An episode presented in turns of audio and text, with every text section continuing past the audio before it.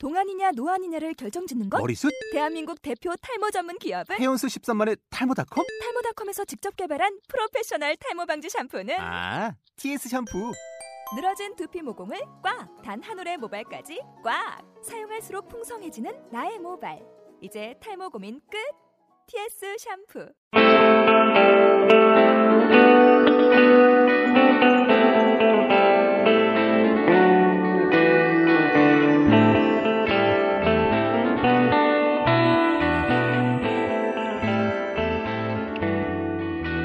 게임이 끝나고.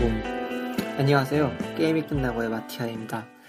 게임이 끝나고 처음 계획했을 때는 빨간 책방처럼 일주일에 한 번씩 진행이 되도록 하는 게 목표였는데 이게 생각보다 쉽지가 않은 것 같습니다. 김영하의 책 읽어주는 시간이라는 팟캐스트가 있죠? 네, 그 김영하 소설가님께서 그 팟캐스트를 진행하면서 이렇게 말씀하셨는데 어 자기가 이 팟캐스트를 시간이 날 때 하고 싶을 때마다 하다 보니까 음, 잘 그렇게 자주 올릴 수가 없다. 어쩔 때는 뭐 일주일에 한 번씩 올릴 때도 있고 한 달에 한 번씩도 올릴 수 있고 이렇게 불규칙하게 되는데 아마 지금 김영하의 팟캐스트가 거의 근 4년 4년 정도 되어 가는 걸로 알고 있습니다. 더 되었을 수 있는데 제가 알기로는 4년 정도 된 걸로 알고 있습니다. 그렇게 됐는데도 팟캐스트가 지금 57회까지 나와 있습니다. 근데 반면에 지금 지금 빨간 책방 이동진의 빨간 책방이라는 팟캐스트는 3년 정도 됐는데 벌써 100회차가 넘어가는 그런 방송이 되고 있죠. 어, 마음은 빨간 책방으로 시작했지만 결과는 김영하의 책 읽는 시간처럼 나타나는 저의 게임이 끝나고가 되겠습니다. 이번 주에 소개하기로 아니 제가 말하기로 했던 게임은 바이오쇼크입니다. 바이오쇼크 워낙 유명한 게임이죠. 사람들 사이에서 수작이라고 얘기가 많이 났던 게임인데 이 게임은 2K 게임즈에서 만들어진 게임입니다. 2K 게임즈에 대해서 간략한 소개를 해드리자면 테이크 2 인터랙티브의 자회사입니다. 어, 비주얼 컨셉트, 비주얼 컨셉트라는 회사를 인수하게 되면서 2K 게임 2K 스포츠였죠. 원래 NBA 시리즈랑 뭐, 어, 저기, NBA 시리즈, MLB 시리즈, 농구와 야, 야구와 같은 그런 스포츠 전문 게임 만들던 그 2K 스포츠를 2K 비주얼 컨셉트와 합침으로써 2K 게임즈로 묶어버리게 됩니다. 이 2K 게임즈에서 바이오쇼크가 나왔는데 현재 지금 2K 게임즈에서 나오는 게임들이 상당히 수작인 게 많죠.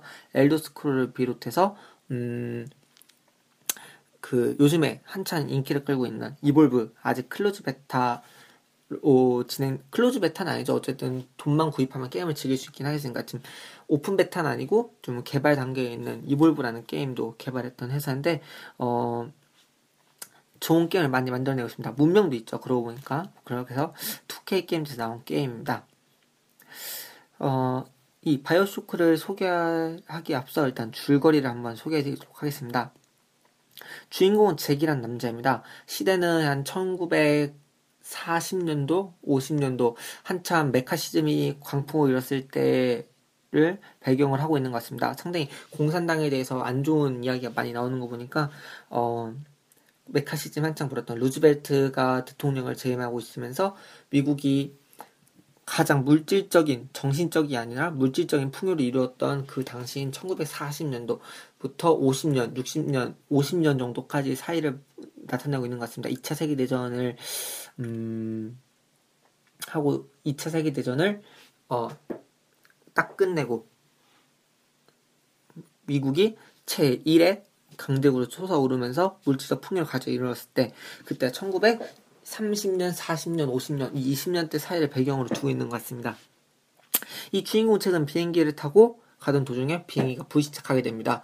어, 얄수 없는 사고로 바다에 빠지게 돼서 잭이 딱 눈을 떠보니 비행기 잔해 눈을 뜨게 되죠. 그래서 눈앞에 보이는 등대로 들어가고 등대 속에 들어가니 수중도시 랩처가 있었습니다. 이 랩처, 랩처는 어, 수중도시죠. 원래는 상당히 어, 극도한 자유주의를 꿈꾸면서 만들었던 수중도시였는데 이미 잭이 도착했을 때는 황폐화되어 있는 상태였습니다. 그 이렇게 잭이 랩처에 딱 들어가게 되자 어, splicer들 그러니까 어, 우리가 지금 사용하게 될 플라스미드라는 초능력이라는 게 있는데 이 플라스미드의 중독이 돼버린 사람들을 이 미쳐 중독이 돼서 미쳐버린 사람들 플라스미드라고 합니다. 아 splicer죠. 플라 말실수입니다. 플라스미드에 미쳐버린 사람을 splicer라는데 이 splicer들의 공격을 받게 되면서 잭이 도망치게 되는데 이때 아틀라스라는 사람이 잭을 도와주게 됩니다. 아틀라스는 무전을 통해서 잭을 어, 명령 혹은 도움을 요청하게 되는데요. 잭은 어쨌든 이 랩처라는 곳에 빠져나가야 되기 때문에 아틀라스에게 협력을 하면서 랩처를 빠져나가기 위한 그 일련의 사건들을 보여주는 게 BioShock의 내용입니다. BioShock는 FPS, 공포, 호러, 서바이벌 이런 종류의 장르의 게임을 갖고 있습니다. 개인적으로 저는 FPS 장르를 되게 좋아하지 않습니다. 어, 일단 시야가 한정적이라는 게 제일 공포적으로 몰아가고요. 꼭 이 BioShock가 공포적인 분위기를 끌고 있다는 게 아니라 Sudden Attack을 비롯해서 Counter Striker 등 같이 FPS 게임은 솔직히 이 1인칭 시점에서 공, 격을 하기 때문에 제 시야가 한정되어 있지 않습니까? 반면에 어, Diablo나 뭐 스타 같이 이제 다른 이제 3인칭 관점에서 내려보는 시점에서는 어, 내가 내가 플레이하는 이 캐릭터 중간에 있고 그 어디선가 뭔가 툭 튀어나오더라도 이 공포감을 느낄 수 없는데 이 FPS 단정된 한정된 이 시야각은 상당한 공포를 불러오게 됩니다. 개인적으로 그 어떤 장르에서든지요. 근데 이 BioShock는 그런 FPS인데다가 플러스 공포적인 분위기를 갖고 있죠. 어디서 splicer가 나올지도 모르고 심지어 그 splicer가 마법을 초능력을 쓰는 미친놈인 것뿐만 아니라 거의 막 손에 갈고리를 달고 있다든지 피를 흘리고 있다든지 하는 컨셉 때문에 제가 더 무서워하는 게 있습니다. 그래서 이 바이오쇼크를 상당히 무섭게 했습니다. 그래서 제가 맨 처음 바이오쇼크를 접한 게 2010년인 것 같습니다. 바이오쇼크가 2007년에 출시한 거에 비하면 저도 이미 출시하고 나서 3년 뒤에 상당한 수작이라는 얘기를 듣고서는 했는데 공포적인 분위기 때문에 실패했죠. 그래서 아... 한 중간 정도 플레이를 중간도 못 갔던 것 같습니다. 그 정도 플레이하다 그만두게 된 게임 중 하나였는데요. 아마 제가 그때 그만두게 된 이유는 이 공포적인 분위기와 실현 FPS 장르란 것 때문에 한몫을 한것 같습니다. 근데 제가 이제 군대에 가서 이제 후임 녀석 한 명이 이 바이오쇼크라는 소설이 또 있더군요. 제가 아마 제우미디어에서 발매했었던 소설인데 그 소설을 읽고 나서 다시 바이오쇼크를 한번 플레이해보자 라는 마음에서 바이오쇼크를 다시 플레이하게 됐습니다. 그래서 한 1년 전쯤에 결말을 다 봤고요. 그래서 지금 게임이 끝나고 다시 한번 소개를 해드리고 있습니다. 실적으로 이 음, 게임을 진행하면서 FPS라서 상당히 많은 종류의 무기들을 제공하고 있습니다. 어, 산탄총, 권총, 뭐 리볼버 어, 부터 해서 어, 로켓, 화살 등등 많은 거를 플레이할 수가 있는데요. 어, 몇몇 이제 필요한 장비들이 있죠. 뭐 화살 같은 경우는 꼭 써야 되는 어, 스테이지가 있고 꼭 써야 되는 이제 뭐 화염 방사 같이 써야 되는 스테이지들이 있을 때는 그걸 쓰고 전 대부분 나머지는 결국 렌치를 이용해서 때려 죽이는 방식의 플레이를 했습니다. 플라스미드를 이용해서 렌치로 때리거나 아니면 이제 유전자 조작 같은 거를 이용해서 어, 렌치에 관련된 특수 능력을 잔뜩 모아서 렌치로 때리는 어, 그런 종류 플레이를 했습니다. 왜냐면 또 이제 저는 개인적으로 FPS와 또 다른 싫은 점이 이 총알의 제한이라는 압박감이 상당히 싫습니다. 무한정 쓸 수 있지 않잖아요. 총알이 또 없으면은 못 쓰고 그리고 총알이 다 떨어지면 내가 무능력해진 상황이 오니까 그 무능력해지는 상황이 싫다 보니까 결국 무한정 쓸 수 있는 렌치를 주로 이용하게 되고 그래서 뭐 능력 중에 뭐 뒤에서 때리면 렌치 공격이 두 배가 된다든지 아니면은 어, 렌치를 때리면 일정 확률로 전기가 퍼져서 어 어, 이제 상대 그 splicer들이 마비가 된다든지 렌치로 때리면 체력 회복되는 뱀파이어 기능이라든지 이런 종류의 유전자를 많이 조합해서 거의 저는 렌치로 깼던 것 같습니다. 극히 이제 드물게 총을 써야 되는 이제 Big Daddy 같이 꼭 총을 써서 잡을 써야 되는 그런 것들 아니면 말이죠. 그래서 저는 결국 렌치로 다 깨긴 했는데 많은 종류 FPS 총기들이 제공된다는 점 그리고 플라스미드라는 초능력이 제공돼서 어, 다양하게 게임을 자기가 내가 원하는 방식대로 조합해서 나갈 진행해 나갈 수 있다는 점은 상당히 마음에 드는 점이었습니다. 또 하나 이 바이오쇼크에 제가 개인적으로 좋아하는 점을 생각하면은 편한 지도 찾기 기능이죠. N키였던 걸로 기억하는데 N키를 막 누르면은 이제 길을 찾아갈 수 있죠. 또 뭐 ESC 눌러서 지도 탭을 열면은 지도가 보이기도 하고요. 제가 워낙 길치라서 거의 한번 이제 실 어, 한번 맵을 다 둘러봐야지 이제 그제서야 맵이 눈에 머리에 들어오는 타입입니다. 실제로 제가 여행을 가서 가서라도 거의 원하는 곳을 찾으려면은 거의 그 도시를 길을 잃어 어쩔 수 없이 길을 잃어버려서 강제로 도시 탐험을 하고 나서 길을 찾는 경우가 많은데 이 3D 게임에서도 거의 마찬가지입니다. 실, 마찬가지인데요. 거의 또 3D 게임은 제가 직접 발로 뛰어다니는 게 아니다 보니까 아무리 힘해도 잘 머릿속에 안 들어오는 경우가 많습니다. 그에 비해서 바이오쇼크는 FPS인데도 불구하고 지도도 제공하고 또 N키를 누르면은 화살표로 가장 이제 내 미션에 가장 가까운 곳에 단거리를 알려주기 때문에 어, 그 점에서는 좀 편했습니다. 물론 이 N키가 항상 제대로 알려주는 건 아닙니다. 단거리를 알려주기 때문에 N 그 화살표를 따라가다 보면 벽이 나올 때도 있고 하는 면이 안 좋긴 한데 그래도 거의 80% 이상은 N키를 누르면서 그 화살표를 잘 따라가면은 어, 진행이 편리하게 되기 때문에 그 점은 매우 이 길치로서 매우 좋았던 것 같습니다. 또 하나 이 BioShock는 지금 multi ending 방식을 택하고 있죠. 총 세 가지 방식을 택하고 있는데 어 Big Daddy가 보호하고 있는 리리, Little Sister를 이제 주인공이 잡았을 때 죽이느냐 아니면 해방시켜 주느냐에 따라서 이 세 가지 엔딩이 나온다고 합니다. 다 풀어줬을 때, 다 죽였을 때, 아니면은 되도록 덜 죽였을 때 이 세 가지가 있는데 저는 지금 되도록 덜 죽였을 때 엔딩을 봤는데 나머지 엔딩은 YouTube를 통해서 봤습니다. 어, 뭐 storyline을 좋아하거나 BioShock 워낙 좋아하시는 분들은 두 번, 세 번씩 플레이를 하실 수도 있는데 저는 이 군대에서 소설을 다 읽고선 BioShock를 하다 보니까 스토리라인 다 알게 됐습니다. 아, 이거의 배경이 어떤 내용이고, 어, 또, 누가 이런 음모를 꾸몄고, 심지어 이 아틀라스에 대한 이야기 등등 거의 다 이제 알고 플레이하다 보니까 어, 두 번, 세 번 플레이할 그런 여력이 나지 않더라고요. 아마 책을 읽지 않고 플레이하시는 분들은 이제 또 그 레코드를 모아서 뒷이야기를 모으는 재미가 있기 때문에 전체적인 BioShock 세계관을 파악하는 데 있어 두 번, 세 번 플레이하다 보면은 큰 세계관을 파악할 수 있어서 좋기, 좋으실 수도 있겠습니다.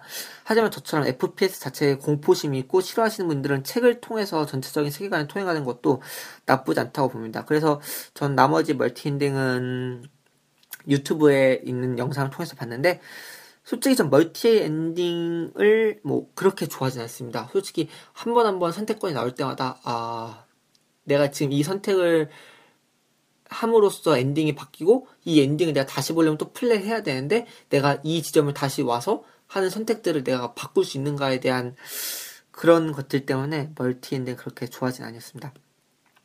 그래서 사람들은 이 어, BioShock를 뭐 최고의 게임을 뽑는 분도 많죠. 지금, 어, Wikipedia를 보니까 지금 Steam에서 팔고 있는 게임 중에서 최고 점수에서 세 번째라고 하죠. 거의 바, Half-Life Red Box가 거의 1, 2위권을 달리고 있고, 그 다음에 BioShock가 이 3위권을 달리고 있다고 하는데, 저한테는 어쩌면, 저한테는 개인적으로 최고의 게임까지 아니라고 생각하겠습니다.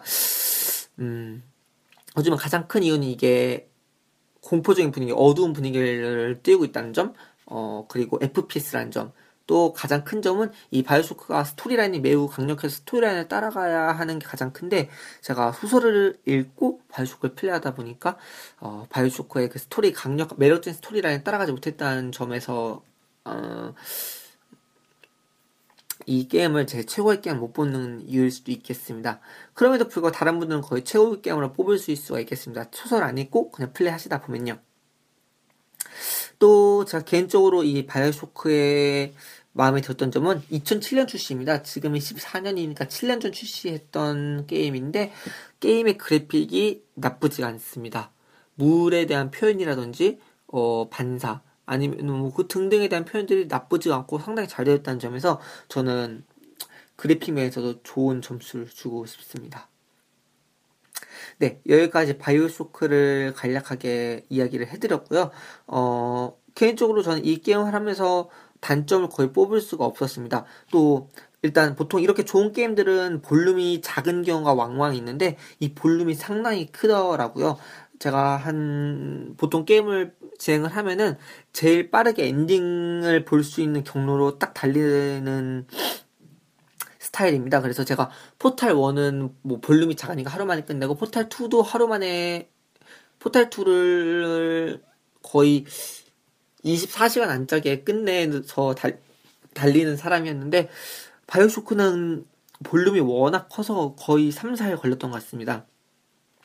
어, 그래서 하도 플레이하다가 어, 도대체 끝이 안 나길래 어제 끝이 하고 BioShock 공략을 해놓은 블로그를 찾아봤는데 BioShock 1에 대한 공략만 거의 어, 20개 post가, 20개가 넘었던 post가 있던 것 같더라고요. 그래서, 아, 이 좋은 내, 좋은 양질의 게임을 이렇게 큰 볼륨으로 즐길 수 있다는 것 또한 가장 좋았던 점이었던 것 같습니다.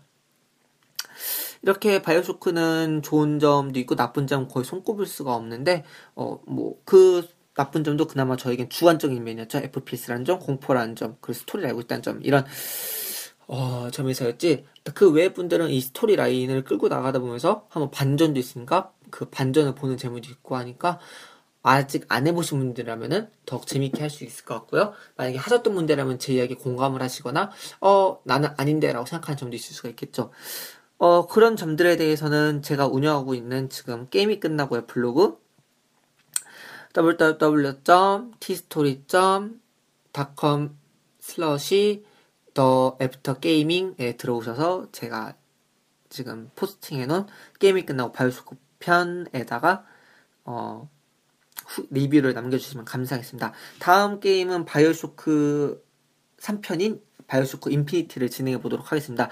개인적으로 전 이 게임 너무너무 재밌게 했고요. 물론 단점도 있는 게임이지만 너무너무 재밌게 했고 또 스토리를 어, 알면서 한 게 아니기 때문에 스토리도 너무 개인적으로 좋았고요. 또 이 게임 같은 경우는 세계관을 파악하기 위해서 약간 어 세계관을 파악하기 위해서 약간 부가적인 배경 지식 알아야 되기 때문에 전 또 게임 다 플레이하고 거의 밤을 새가면서 게임 이런저런 리뷰를 보면서 아 이런 이분들은 이렇게 세계관을 파악했구나 다양한 세계관을 파악하는데 거의 밤을 새서 봤던 경험이 있습니다. 아마 Infinity를 다 하신 분들이라도 아마 그 세계관을 이해하시는데 다 각각의 생각을 가지고 있을 거라 생각하거든요. 저는 그래서 BioShock Infinite 저를 저의 그 최고의 게임 중 하나라고 뽑는데 다음 주 다음 주가 될지 다음 회가 다음 회라고 하는 게 아마 정확하겠죠?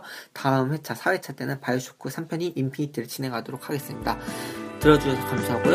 여기까지 게임이 인파티였습니다. 들어주셔서